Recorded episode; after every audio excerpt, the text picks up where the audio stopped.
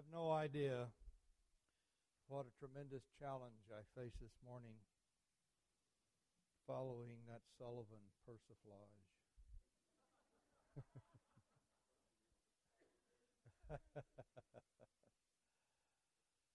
I bring you greetings from Communion Fellowship Church in Staunton, Virginia. Gordon and I were there last Sunday. Wonderful body of believers.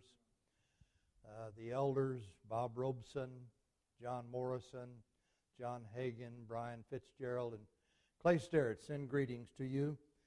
They thank God a lot for this church because this church has fed that church in many ways over the years. We had a wonderful time. The planning committee meeting, I don't know how it could have gone better. I kept my mouth shut most of the time.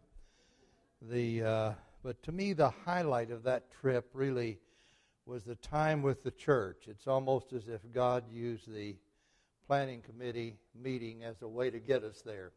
What a great blessing we had uh, with that congregation. I want to thank Bruce also for filling my role as communion deacon last Sunday and preparing uh, communion for you. It's, what a blessing. Isn't it great to be in this church? What a blessing we have together. You know, this week, for some reason, and I don't understand why these things happen, I could not get the prologue to the Gospel of John off my mind. Those 18 verses just kept running over and over and over again. And when you think about John 1 1 through 18, that contains some of the most profound thoughts in all of God's Word. Probably the greatest exposition of Christology in all of Scripture. But yesterday, perhaps Friday, it seemed that verse 1 was what was grabbing my attention. In the beginning was the Word, and the Word was with God.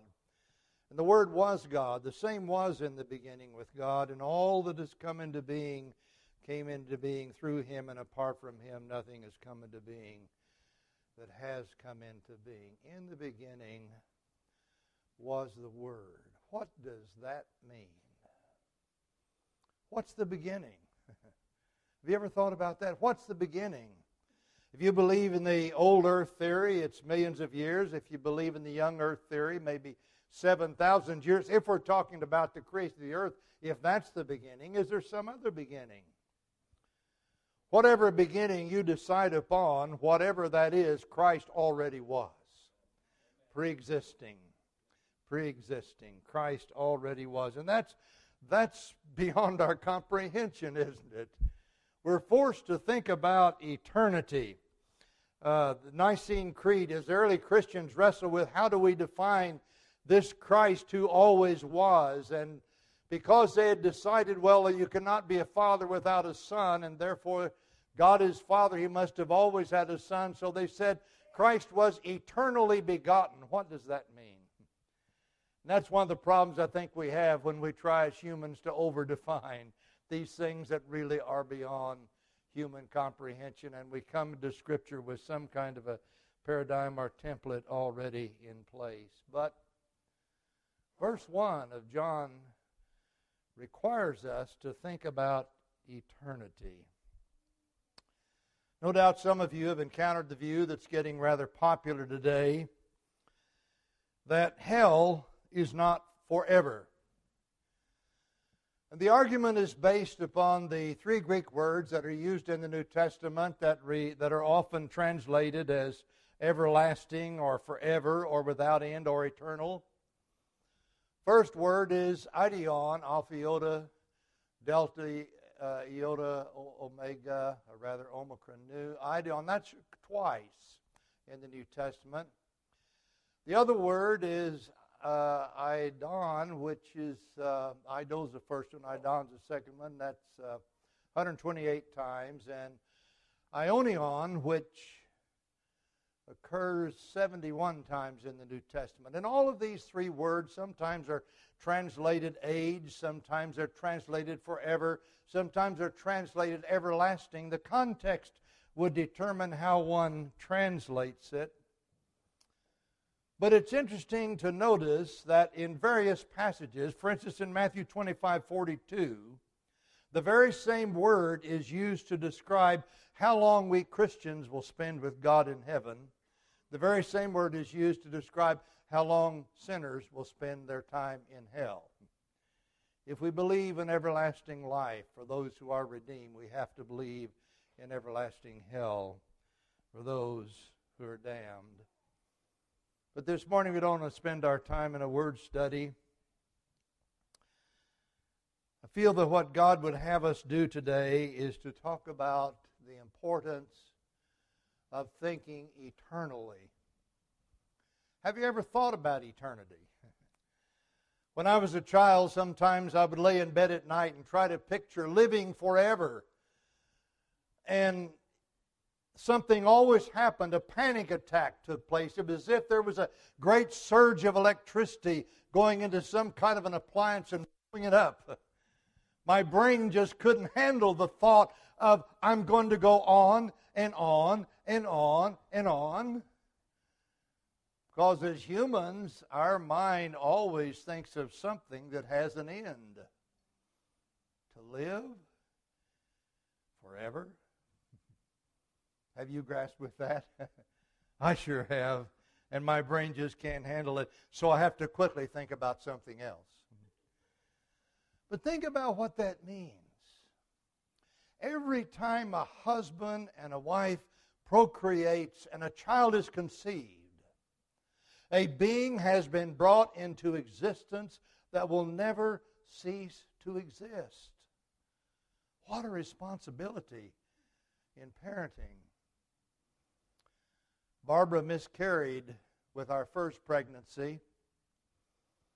And so a child left her womb and guiltless and innocent and sinless because it had never lived long enough to sin passed out of this world. Seven years ago, the 20th of October, Barbara, guiltless, left this world because she trusted the cross of Jesus. And I have an assumption today, and that assumption is this that she has met that baby that we never knew. Someday I'll meet that baby that I never knew as I go to spend eternity with the Lord. What a thought! Isn't that a staggering thought to think about? There's a particular cult of gypsies that have an unusual custom. When a baby is born, they grieve. When someone dies, they celebrate because the miserable life has come to an end. When I was a young man, I had excellent vision. I could read street signs in the distance that other people were having troubles to see. Because of that, I was a pretty good marksman with a rifle. I always liked to shoot a gun with open sights, and because I could see the target so well and the open sights so well, I was a pretty good marksman. But something happened at about the age of 45. about the age of 45, reading my Bible became increasingly difficult, and finally my arms weren't quite long enough. It's a real challenge when preaching because here in the pulpit, here's your Bible, and especially reading the red letter edition, the words of Jesus were really hard to read. So I went to Walmart and bought some reading glasses. And in the pulpit, I'd put on the reading glasses and read the Bible and take them on and then look the congregation in the eye best I could. But there was a rather prosperous family at church who was embarrassed by the fact that their preacher was wearing reading glasses from Walmart. And so they approached me one Sunday and said, You know, we want to buy glasses for you. And they made an arrangement for me to have my eyes tested. I went to Dr. Holder's. We got glasses. It's amazing how some of the congregation aged in one week. I could see wrinkles that I had not seen before. My vision changed because of the lens through which I looked at the world. This morning, I want to talk about a lens, the lens of eternity, and how different life and the world appears to us when we look at the world, when we look at humans, when we look at life, when we look at ourselves through the lens of eternity rather than through the worldly lens that most people use. Let's think about some of the ways it's different. When viewed through the lens of eternity, life in this world is seen as a journey, as a journey with a destination. Unredeemed man just views life in this world as a focus of everything. This one, this person likes me, that person doesn't like me, on and on and on and on. But when we view life through the eternal lens, we clearly see that we're on a journey toward a destination. Now, the purpose of life is to glorify God, but the goal of life is to reach the finish line. Often in the New Testament, we find life portrayed as a race. Here's Hebrews 12, 1 to 2. Therefore, since we have so great a cloud of witnesses surrounding us, let us lay aside the sin that doth so easily beset us, and let us run with endurance the race that is set before us. And then that looking unto Jesus, who set the example, who ran before us. A race with a finish line.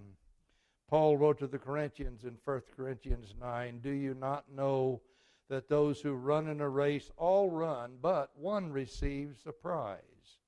Run in such a way that you may win. Everyone who competes in the games exercises self control in all things. They then do it to receive a perishable wreath, but we imperishable in this. Therefore, I run in such a way as not without aim. When we view life through the eternal lens, we see our purpose in life to glorify God, but the goal of life is what waits us at the finish line. And you who were at Ray's birthday may now hear an echo of something we said there. Sometimes when we run the race of life, we run on level ground. And there are times our race takes us to a steep mountain and we claw our way up the mountain. And sometimes it's downhill and we run with the wind whistling in our ears.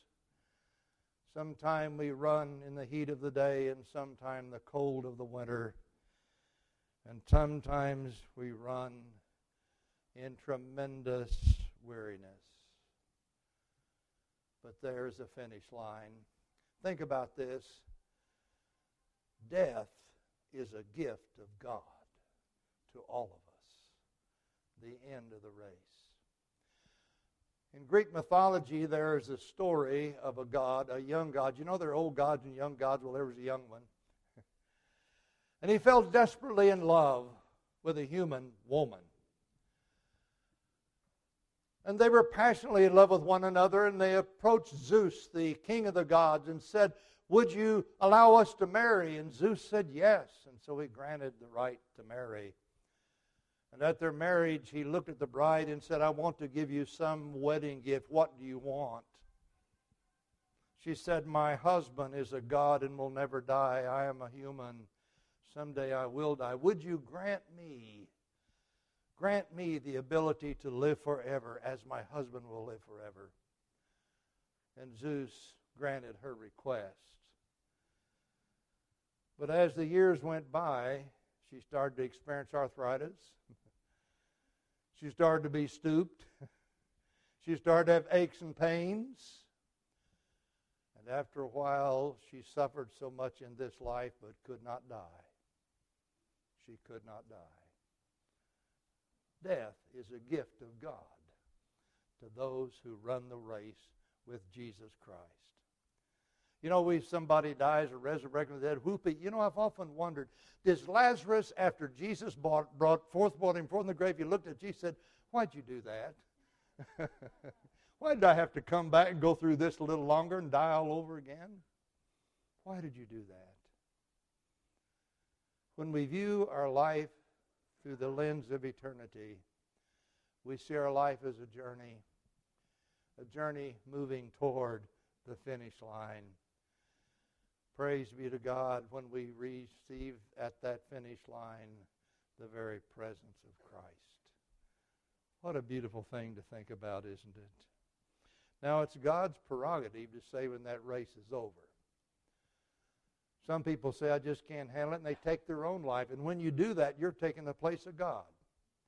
Only God really has the right to say when your race is over, when it's time to cross the finish line.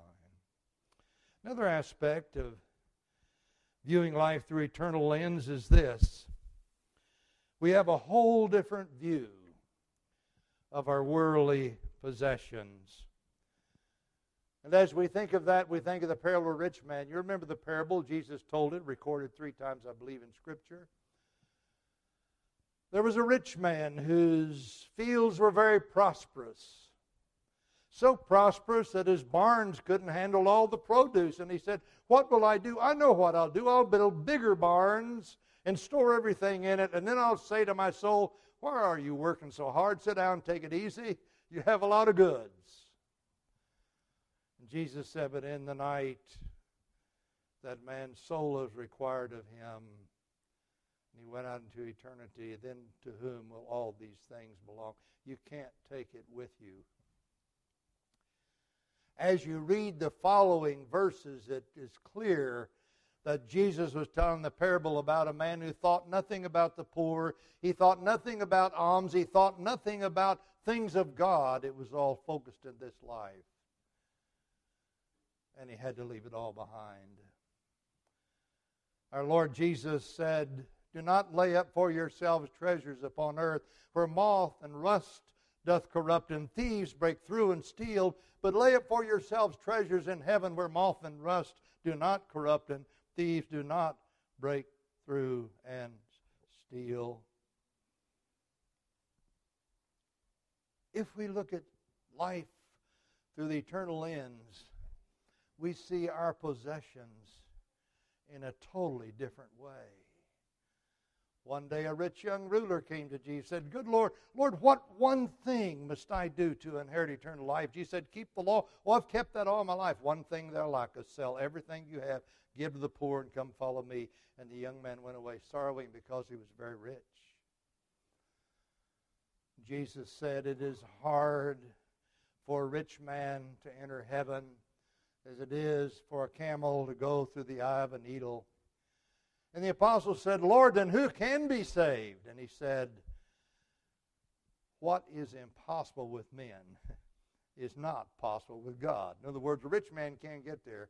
Paul wrote to Timothy, said, Those who desire to be rich are taken to themselves temptation and snares and many foolish harmful desires that plunge men into destruction for the love of money is the root of all sorts of evil.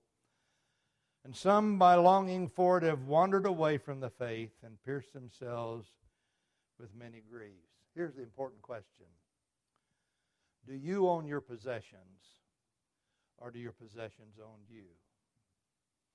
Not everyone in Scripture is told to sell everything and give to the poor and follow Jesus. For example, in Philippi, Acts 16, here was Lydia, had a house, probably had servants, but she used her house to the glory of God. In Acts, uh, you read the account of Ananias and Sapphira, Acts 5. Uh, Barnabas, Levi, Barnabas was the nickname they gave him, which means son of consolation because he was such a kind fellow.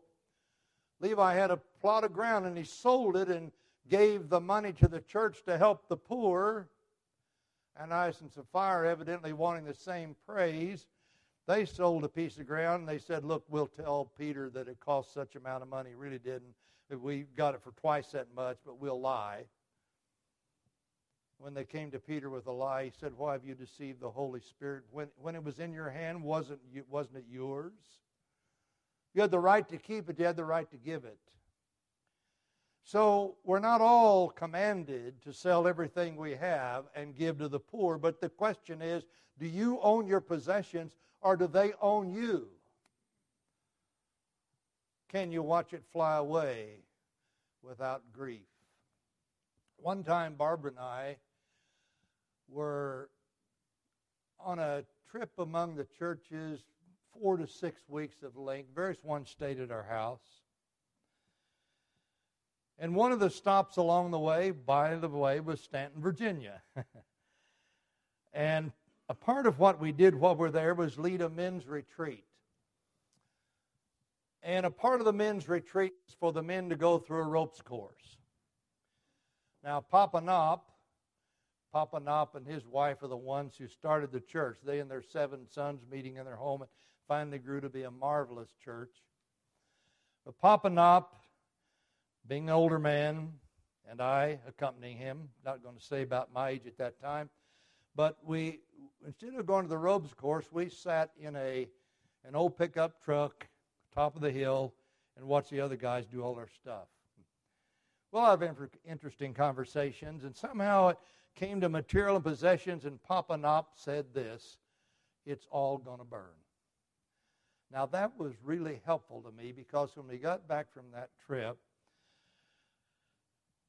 Barb and I had a collection of 25 silver dollars that was given to us on our 25th anniversary. That was gone. I had a gold pocket watch that belonged to my great uncle that I sometimes carried. That was gone. My skill saw was gone. My tap and die set was gone. A ring of Barbara's was gone. All kinds of stuff. My rifle was gone. now, I could have been upset and become a detective and started trying to figure out where it all went. But I remembered what Papa Knopp said it's all going to burn. what peace to say it's just all going to burn. When we look at our possession through eternal lens, we see them far differently than if we look at our possessions through worldly eyes. There was a book of John Wesley's sermons published in 1872. And one of the best known is in that collection is sermon number 50. And the title of the sermon was The Use of Money. And he had three points in the sermon, and he elaborated on them greatly. But the three points were this gain all you can. Jesus said, make friends of the mammon, and so on. Make all the money you can. Number two, save all you can. And then it's interesting as you read that sermon, he criticizes Christians that are buying the latest fad, the most frivolous clothing, wanting to be real up to date. Today he'd probably talk about cell phones or something like that, wouldn't he? Save all you can. Point three, give all you can. so make all you can, save all you can. Would be good steward. But then give all you can. And when he died, they said he had, I think, a spoon and a plate, and that was about it. Because he practiced that, although thousands and thousands, using our term dollars, went through his fingers in the years that he lived. Gain all you can, save all you can, give all you can. Years ago, when we had the MCS course, one of the verses of Scripture that was a part of that course is Proverbs 30, verses 8 and 9. Keep deception and lies far from me.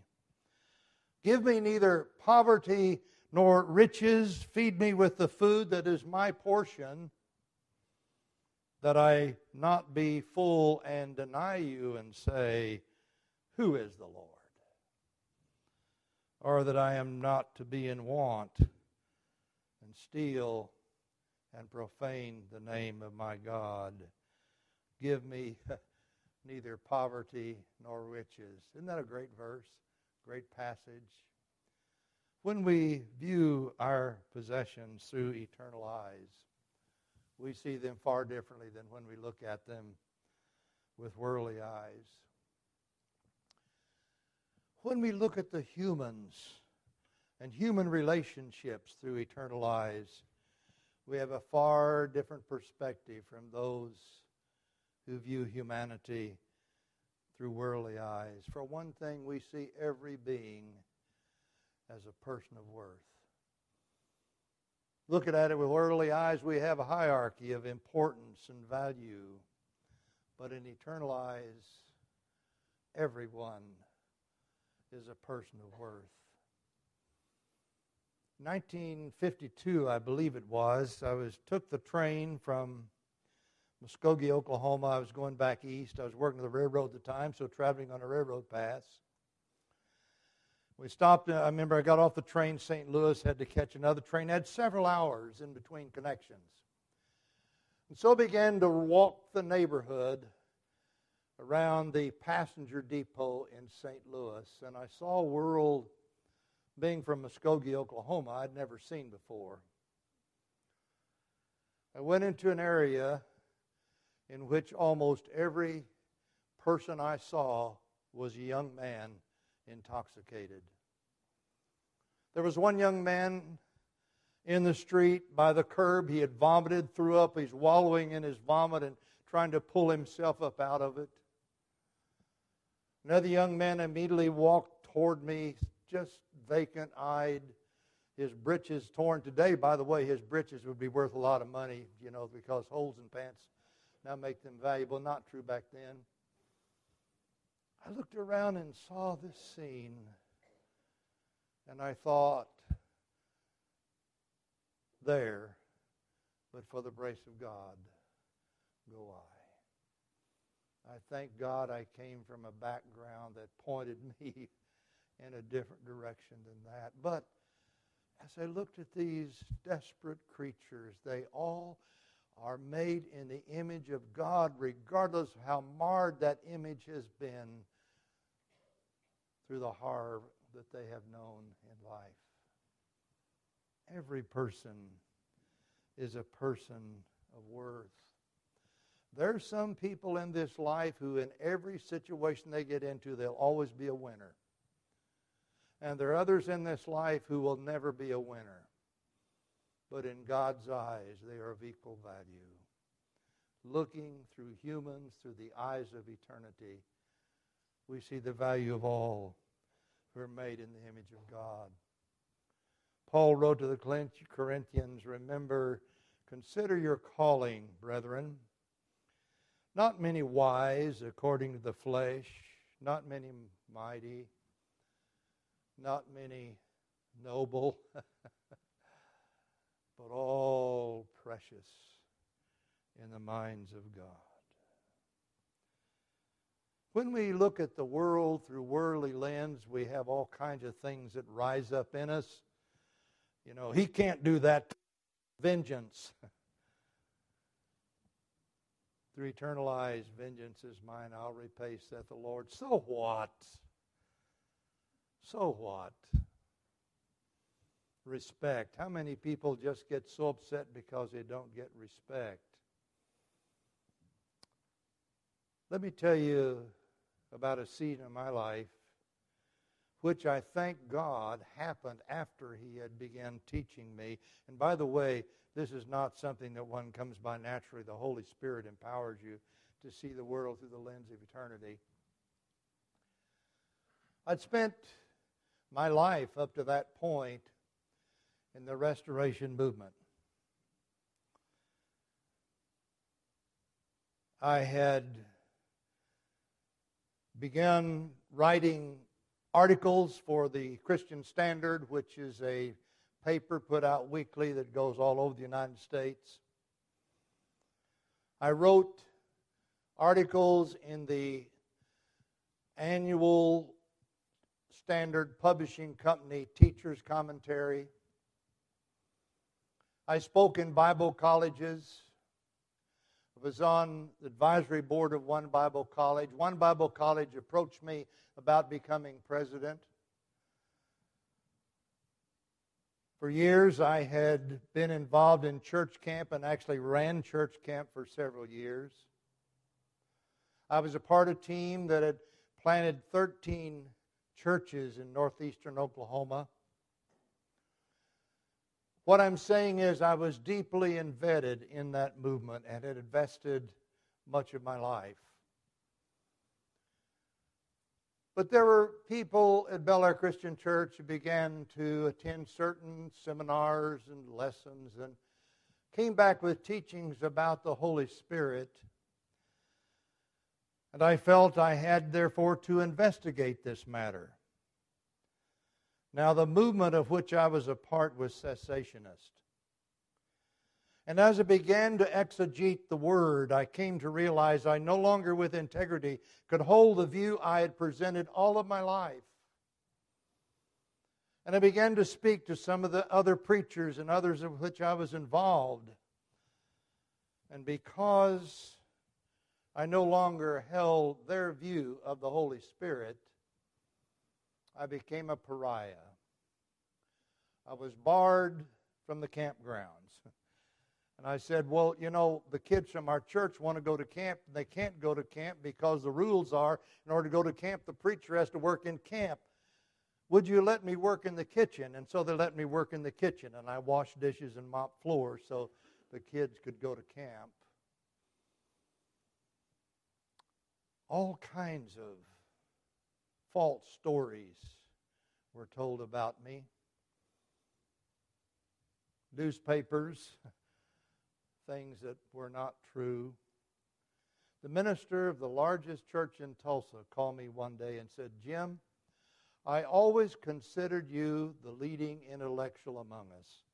And if anybody would ever oppose this, you would. Now, I didn't say it to him, but I thought, I've never considered myself an intellectual. But if that's what you respect, why don't you listen to me? I thought it, I didn't say it. now, had I viewed that through worldly eyes, I would have been devastated because I lost all respect among those people with whom I'd spent my life. But as I looked at it through eternal lens, so what? So what? because I answer, there's only one voice I ever want to hear well done, good and faithful servant. And that's the one whose voice will say that if I continue to view things through the eternal lens. Oh, as humans, we want respect. Why? The only place we really need respect is from that throne of heaven. Well done good and faithful slave. Sometimes we hear women griping, oh, my husband doesn't meet my needs. Some husband griping, my wife doesn't meet my needs. I don't get any respect. Looking at that through eternal lens, so what? it's just a part of the mountain you have to climb before you get to the destination. She'll shape up after a while.